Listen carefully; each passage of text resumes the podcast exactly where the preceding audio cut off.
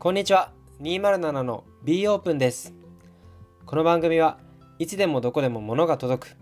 物流ラストワンマイルの領域で事業を展開する207株式会社が毎回社内のメンバーをゲストに迎えて会社や事業の魅力を伝えていく番組です。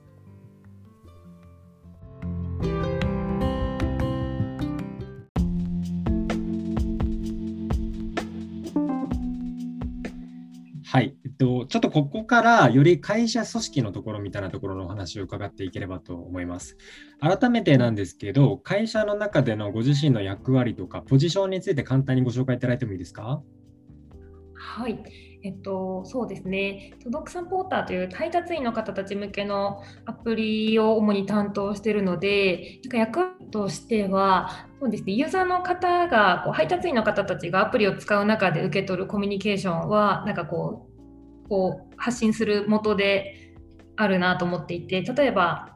アプリから発信しているツイッターのことですとか、お問い合わせの対応とか、あと、まあ、アプリから配信されるプッシュ通知とか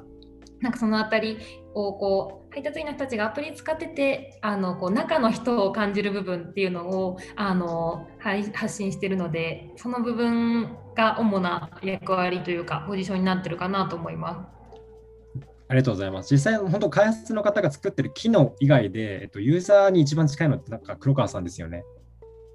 ああ、そうですね、確かに。なんかその中で、なんか会社の中での自分のミッションみたいなのをどういうふうに捉えてるかみたいな話も伺ってもいいですか？あそうですね。自分の中のミッション、でもやっぱりこう、ちゃん、そうですね、営業とかをしたりして、ちゃんとこう、よりアプリを使ってもらって、でより配達員の人たちが配達をしやすくする世界を作っていくみたいなところであのなんていうんですかねアプリを広げるっていう部分はミッションになってるかなと思います。ありがとうございます。本当だからユーザーだけじゃなくて本当クライアントもフロントに立ってお仕事されてますよね。あそうですね。結構多岐にわたってきてますけどなんかあのその個別のなんか短期目標長期目標みたいなところももしあれば伺ってもいいですか？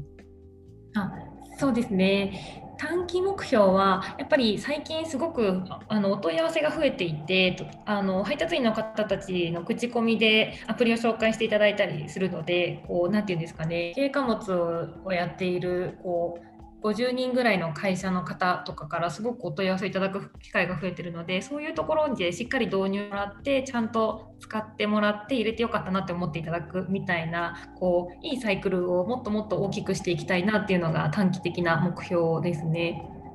ありがとうございます。はい、長期的な目標はそうですねなんかあのそうですね配達領域って結構まだまだ課題があってアプリだけだと解決できないことって多いなっていうのも見え思っているのでなんかその辺りとかをこう207を通して何て言うんですかねもうちょっといい世界にしていけるといいのかなっていうのはちょっと漠然としちゃうんですけど思っているところですね。ありがとうございます。ちょっとデイリーの業務用フローみたいなところもちょっと伺っていきたいんですけれども、まあ普段のそのメンバーとの定例であったりとか、なんか日々のコミュニケーションってどういうふうにやられてるかについてお話を伺ってもいいですか？はい、えーと、私、定例が2個あって、届くサポーターというアプリの改善をするための定例が1つと、あとはその届くサポーターを法人に広めるための、まあ、営業会議みたいなのが1個ある、その2つが定例で多いですね。であとはあの開発のトミーさんとあと代表とワンオンワンを各週とかでやっているっていうような感じですね。ありがとうございます。っていうのが、まあ、会会議ですね。はい。ありがとうございます。他のメンバーの方も含めて、なんかその207のメンバーって、なんかちょっとざっくりな質問になるんですけど、なんかどういう人が多いみたいなのってどういうふうに表現しますか？ああ、そうですね。結構話しやすくて、あのみんないい具合にこう適当なので あの適当に話しかけてもいい感じに回答してくれるとかがあの多いですね。なんか確かにこの人 は話しづらいというか今なんかこの人にちょっと話しかけづらいなみたいなのはなんかないですよね。あそうですねないですね。うん、ありがとうございます。あの他の会社にあまりないなんかそのうん。チーム組織としての特徴みたいなのを挙げるとしたら何になるでしょうか？あーあの完全リモートなのであのだけどちゃんとなんかこうオフラインでみんなで一緒にいるような環境をすごく作るように意識してるなと思っててこう例えば Discord とかで話しかけたい時だけ入って話しかけたいこと話しかけてまた抜けていくみたいなのが全然許されるというかなので何て言うんですかね実際にいないんですけど実際にいるよりも全然は話しかけやすい環境とかがあるなと思いますね。今の面白いですね。オフラインで同じオフィスにいるよりもなんかある種話しかけやすい環境みたいな、そんな感じですか？あそうですね。それってなんか他の会社もなんかできそうですけど、なんかできてなさそうですよね。なんか何なんですかね、その違いって。確かにそうですよね。でもみんなやっぱりオンライン慣れしてるんですかね。なんか他の会社よりこうリモート慣れはしてる気がしますね。確かにまあ、ご個個人個人のそのリテラシーも多分高いですし、あとなんか、なんか基本ウェルカムというか、なんかそんな感じしますよね。そうですよね。うん、相手目線というか、はい。いや、なんかすごいいいなって思いましたね。ありがとうございます。なんか黒川さんが207に入ってからなんかやってきたことで、なんかまあ組織としてもいいでもいいですし、あ組織としてですね、なんかいろいろチャレンジしたことの中で、なんかうまくいったなっていうエピソードってなんかあったらいただけたりしますか？あそうですね。えっと、言ったことは、まあ、あの、アプリの改善で、まあ、ASO とかもそうなんですけど、なんかこう、そこ、それは多分そうですね、やればでき、成果が出るって分かってたことなんで、なんですかね、例えば、あの、宅配事業者向けのノートを作っノートで発信してて、オウンドメディアっぽい届くマガジンっていうのをやってるんですね。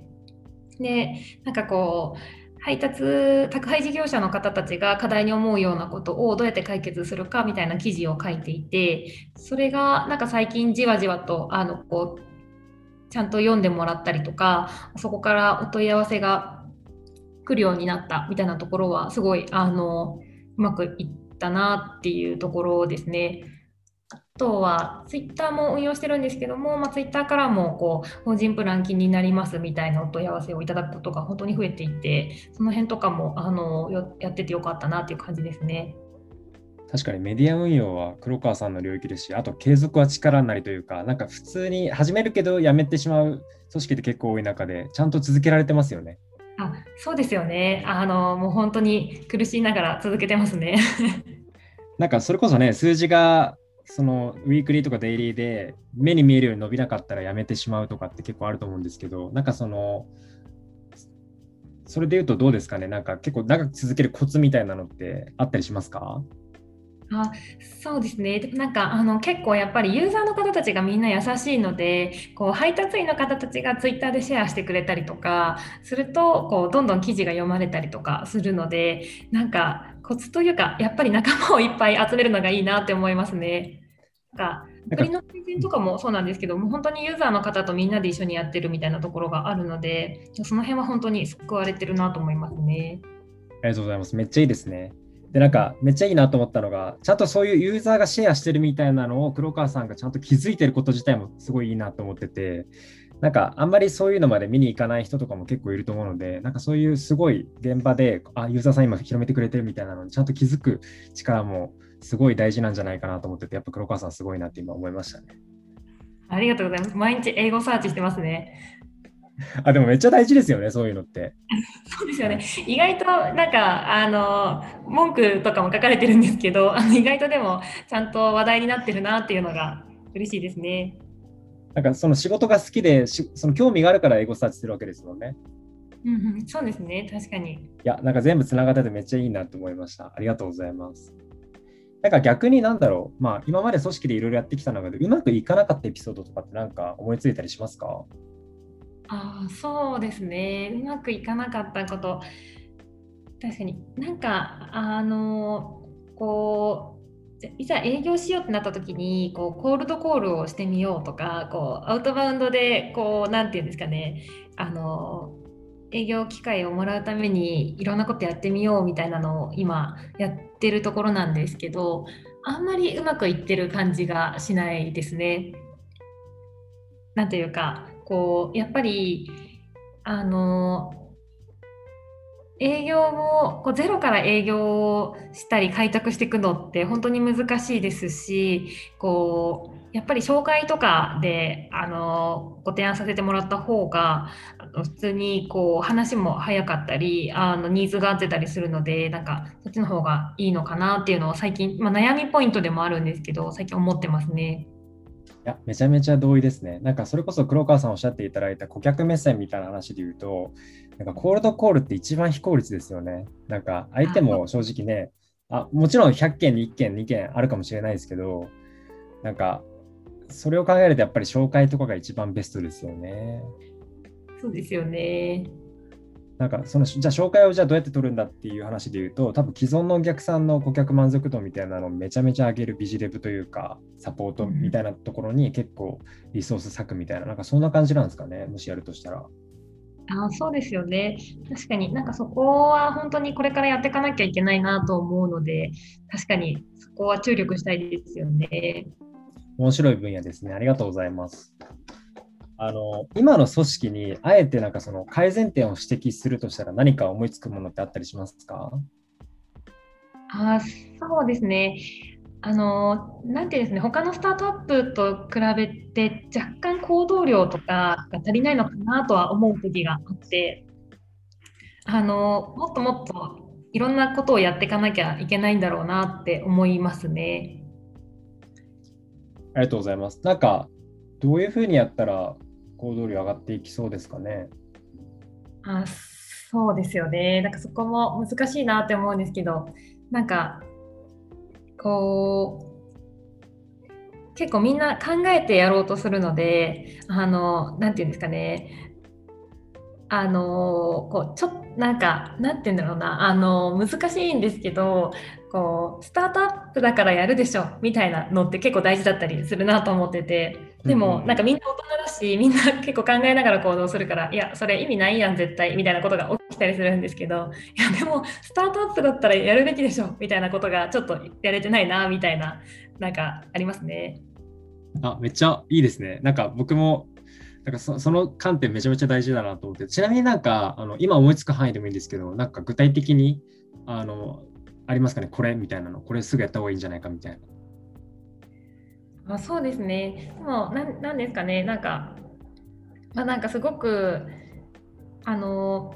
まあ、具体的にこれっていうとちょっと難しいんですけど、まあ、なんかこう賛否両論あれどいろんな会社がやってきた営業手法とかは一通りやってみて自分たちのこう所感みたいなのを持った方がいいと思うんですよね。なんか例えばまコールドコールとかもそうですしなんかファックスを送って営業するとかお手紙書いて営業するとか、まあ、いろんな方法がこういろいろ言われてるやつはなんか一通り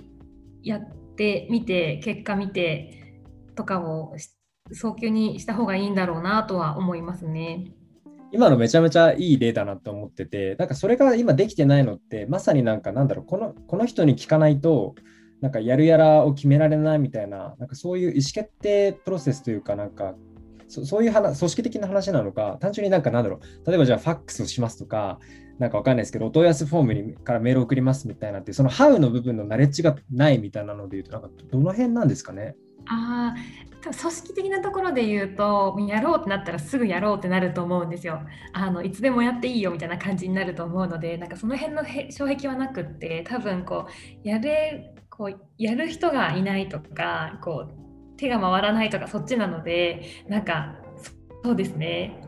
こうやりたいんだったらやればいいっていう感じなので なんか本当人が足りないとかそっちの方が大きいかなと思いますね。確かにもしあの営業のスペシャリストの方でご興味持っていただいた方がいたらね、ぜひあの応募してほしいですね、207に。ぜひお願いしたいですね。ありがとうございます。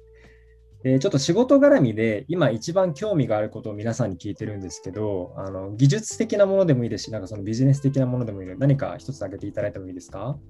あそうですねなんかあの配達員さんとコミュニケーションを取ることが多いんですけどあの彼らが持ってるこう職人技みたいなのはすごく興味がありますね。あのなんていうんですかね、こう午前中の午前午前中の時間指定を配りきる技とか、なんか彼らって結構いっぱい持ってるじゃないですか、あの本当にプロフェッショナルな技とかを。なんかその辺はすごく最近興味ありますね。いや、めちゃめちゃいいポイントですね。なんか、それを、なんかわかんないですけど、多分俗人化してるというか、その人にしかない、なんか技術みたいなのが汎用的に展開できるようになったらめちゃめちゃいいですよね、207のアプリで。ね、確かにな。いや、めっちゃいいですね。ありがとうございます。いい視点ですね。ちょっと組織的な話に戻ると、あの今後この207のチーム組織をどういうふうになんかしていきたいみたいな、なんか主観で何かあればいただけますか？あそうですね。なんかあの1人当たりのパフォなんかこうなんか人数を増やしてできることもたくさんあると思うんですけどなんかこう変に増やすというよりはちゃんとこうパフォーマンスが出る状態で動きやすいあの人数でなんか動きやすいかあの環境は保ってたい保てるといいなと思っててこうやっぱ自立してる人たち自分で何か考えて自分でできる人たちとかをたくさん集めてそういう精鋭で組織が組まれるといいなと思ってますね。ありがとうございます。なんか5年後とかで、例えば分かんないですけど、今なんか数十名の組織が、なんか分かんないですけど、数百名の単位になったときに、なんか黒川さんご自身は207でなんかどういうポジションでいたいかみたいな、そういう思いとかあったりしますか？あそうですね。組織が大きくなっても、なんか、あのー今と同じことをやっててもきっと楽しいんだろうなとは思っていてなんかこうそうですねなので結構今と同じことをより精度を上げてやっていきたいなとは思ってますね。ありがとうございます。じゃあちょっと最後に、まあ、今後のなんか207というか未来的な話と、まあ、組織文化の話も少し伺っていきたいなというふうに思ってるんですけれどもまず一番最初にズバリこの207という会社を通してこういうことを実現していきたいみたいなところですねなんか妄想でもいいので伺ってもいいですか？あそうですね。どなんかサービスっていうところで言うと、まあ、本当にいつでもどこでも物が届く世界っていうのを掲げてるのでもう本当にそういう物流のラストワンマイルのそういうところを構築できたらすごく楽しいんだろうなって思いますしなんか自分の中で言うとあのなんですかねいろんなことから挑戦させてもらえるのであのそうですね常にこれやりたいみたいなこうやりたいことを持ってそれを実207で実現できると楽しいんだろうなと思いますね。黒川さんのやりたいことってなんかちょっと抽象度高いかもしれないですけどなんかどういうことですか？あなんか例えばあのなんかユーザーのユーザーの方たちのあのコミュニティみたいなのも作りたいなとか思ったりとかあとはその法人プランを使ってくれてる方たちのなんかコミュニティみたいなのもあれば楽しいだろうなとかあとはこう私たちが使あの提供してるサービスってこう結構基幹システムっぽいところになったりするので何て言うんですかねエンジニアの方でいう GitHub みたいなこう私たちでいうところのセールソースみたいな感じにあの配達員の方たちのでいうところの届くサポーターみたいな感じになるといいなって思ってるのでなんかそういう感じのプロダクトになんかするための何々みたいなことは全部やりたいなと思ってますね。ありがとうございます。めちゃめちゃ素敵ですね。なんかちなみになんか、その黒川さんって人と人をつなぐみたいな、先ほどちょっとお話にも上がったコミュニティとか、なんかその辺のキーワードってなんかあったりしますか？やりたいことのテーマとして。あそうですね。確かになんかこう、あの、そうですね。やれコミュニティ作れると楽しいんだろうなと思いますね。やっぱなんかあのアプリの使い方ってプロの配達員の方がこうあの新人の配達員の方たちに教えてあげるみたいなのがあればこう私から使い方をお伝えするよりもよっぽどいいと思うのでなんかそういうのがアプリの中とかで実現できたらあの楽しいだろうなとかは思ったりしますね。いやめっちゃいいですね。ありがとうございます。あの、207のバリューズが3つありますと。で、スピード with quality と B オープンと 3S、この3つですね。えっ、ー、と、担当直入にどれが好きですかっていうのをお聞きしてるんですけど、黒川さん、どれが好きですか？あそうですね。私、B オープンが好きですね。みんな B オープンじゃないですか？いや、まあ、ほとんど B オープンですね。まあ、でも。ああ、なるほど、なるほど。うんね、私も結構 B ホップなの好きですね。どの辺がいいなと思いますか？あそうですね。なんかあの B オープン、まあその、自分が参加してない会議とかでもどういう会話がされていてみたいなのがこう全部全て公開されているのでこう誰もが一時情報にアクセスできるような環境が整っているのでこう最低最短で最速にこうあのパフォーマンスが出せると思うんですよね。そういう環境があるのでこうふと入った業務委託の方とかでも多分すぐにこう環境に慣れてすぐにこうパフォーマンスが出るようなあの環境があるのでその辺とかはすごくいいなと思いますし逆にこう自分の発言とかがこう、まあ、みんなにみんながこう見れる環境にあるのでなんていうんですか、ね、発言の視座が上がるというかあのなんかこうなんか伝わりますかね？なんかこういつ聞かれても恥ずかしくないことをちゃんと発言できてるなっていうのはなんとなく思ってますね。振り返り力めっちゃ高いですね。確かに。いや、おっしゃる通りですね。いや、なんか本当、議事メモ10個見るよりも1個のこのミーティング見た方が解像度上がるケースとかってありますよね。うん、そうですよね。うんなんかその話のトーンとか、あ、なんかちょっと福富さん納得いってないなとかっていうのを感じ取ったりとか なんかそういうのってやっぱ議事メモじゃ絶対、議事録とかだと分かんないですよね、テキストだと。確かに確かに、そうですよね。それだけじゃなくて、今最後おっしゃっていただいた、なんか自分の発言がちゃんと他の人にどういうふうに捉えられてるのかとか、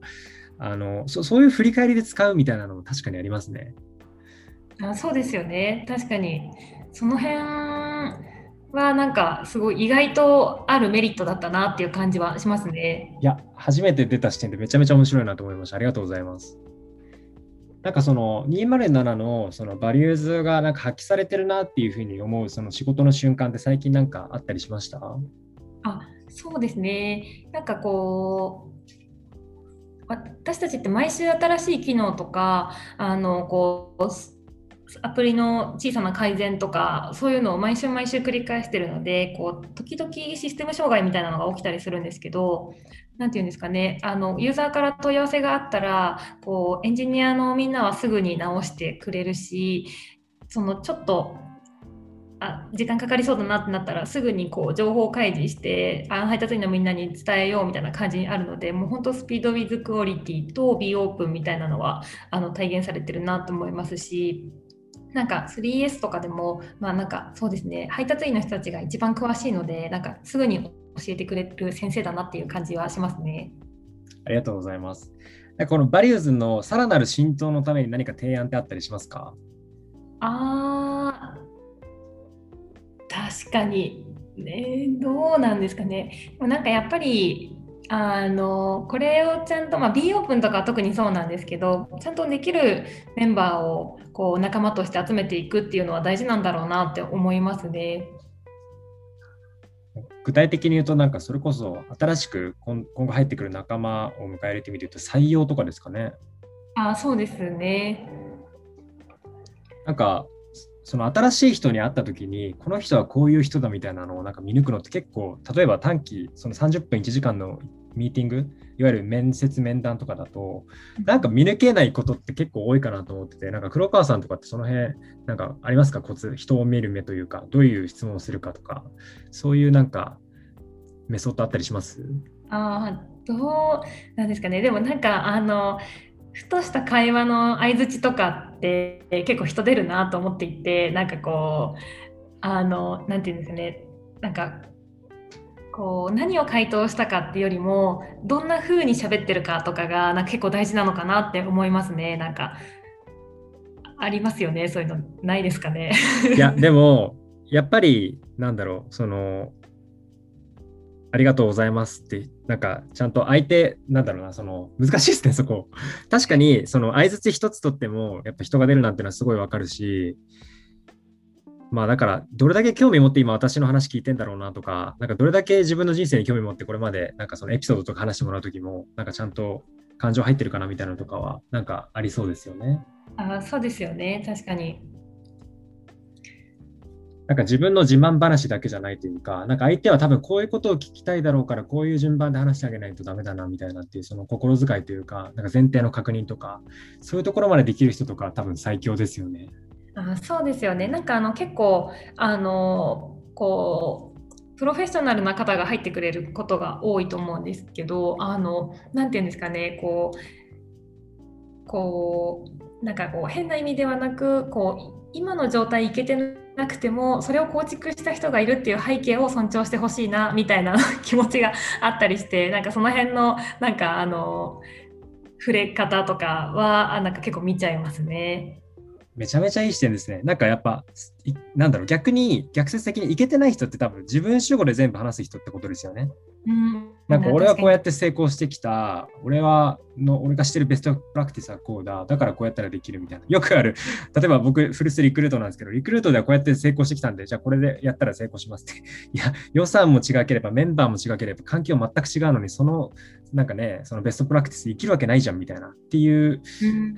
なんかあるあるは、なんか結構ありそうだなと思いましたね。確かに、そうですよね。なんか視野を広げるというか、これをまさにおっしゃっていただいた作ってる人がいるんだっていう背景とか、前向きにじゃあ直していこうとかっていうところとか、いやなんか本当そういう多眼思考というか、目線の広さというか、高さというか、やっぱそういうところですかね。あ、なんかすごい今納得しました、僕。よかったです。確かにそういうところですね。うんうん。ありがとうございます。ちょっとまた話変わるんですけど、なんか最近のニュースみたいなの一つ伺ってまして、なんか個人的なことでもいいですし、はい、なんか会社の中でもいいですけど、なんかいただけますか？あそうですねあの会社のことなんですけどあのえっとそうですねえっとツイまた届くサポーターのツイッターのフォロワーが1100人を超えたっていうのは結構嬉しかったですね。あすぐ100人超えたなみたいな。いやすごいですね。確かにすごいですよね。みんな結構フォローしてくださって。始めた時って何人ぐらいでした？多分一応アカウントはあったみたいな状態から始まりましたよね。なんか全く運用してない。確かに確かにそうですよね。多分始めた時は600人とか700人とかその辺だったかなと思ってあのアプリがどんどん改善されてユーザーが増えていくのと同じも比例してあのずっと一緒に増えていくっていうような感じですねフォロワーが。めちゃめちゃいいサイクル回ってますね。引き続きよろしくお願いします。すね、はい、ありがとうございます。あとはこのポッドキャストのタイトルが B オープンなので、えっ、ー、と、なんかあんまり社員さんでも知らなそうな事実というか、なんか聞かれないとなかなかこういうの答えないよみたいなのをこの機会に一ついただいてもいいですか？そうですねみんなあんまり見てないと思うんですけどアプリのレビューで最近、まあ、今まで結構ボロクソ書かれてたのが最近はあの助かってますみたいなあのレビュー実は増えてますよっていうのがあいいっすねはい確かに確かに。そういうの結構みんな見ないですよね。そうですよね。意外と見ないですよね。いや、そういうのをぜひ発信してもらえるの嬉しいですね。なんかありがたい。ありがとうございます。あとはちょっと終盤に入っていくんですけど、あの今後どういう人と働きたいか、ちょっと触れた部分もあるもあると思うんですけれども、改めていただいてもいいですか？そうですね、なんか一緒に手を動かしてくれる人というか、実行力になってくれるような人と一緒に働きたいなって思いますね。やっぱりスタートアップなので、スタートアップらしく、あのもう本当にみんなでちゃんと行動量を増やしてやっていければいいなって思ってますね。ありがとうございます。じゃあ最後に一言お願いします。はい、あのサービスもすごく伸びていて、今が一番楽しい時なんだろうなっていうのを思ってますね。あのアプリの成長、サービスの成長と組織の成長と、なんか自分の成長機会ももらえるので、あのいろんなことが体験できる一番いい時期だなと思ってるので、興味ある方、あのね、なんか採用を応募していただけると嬉しいなと思います。ありがとうございました。今日は、えっと、ビジネスサイドの黒川さんに来ていただきました。お忙しい中、お時間ありがとうございました。ありがとうございます。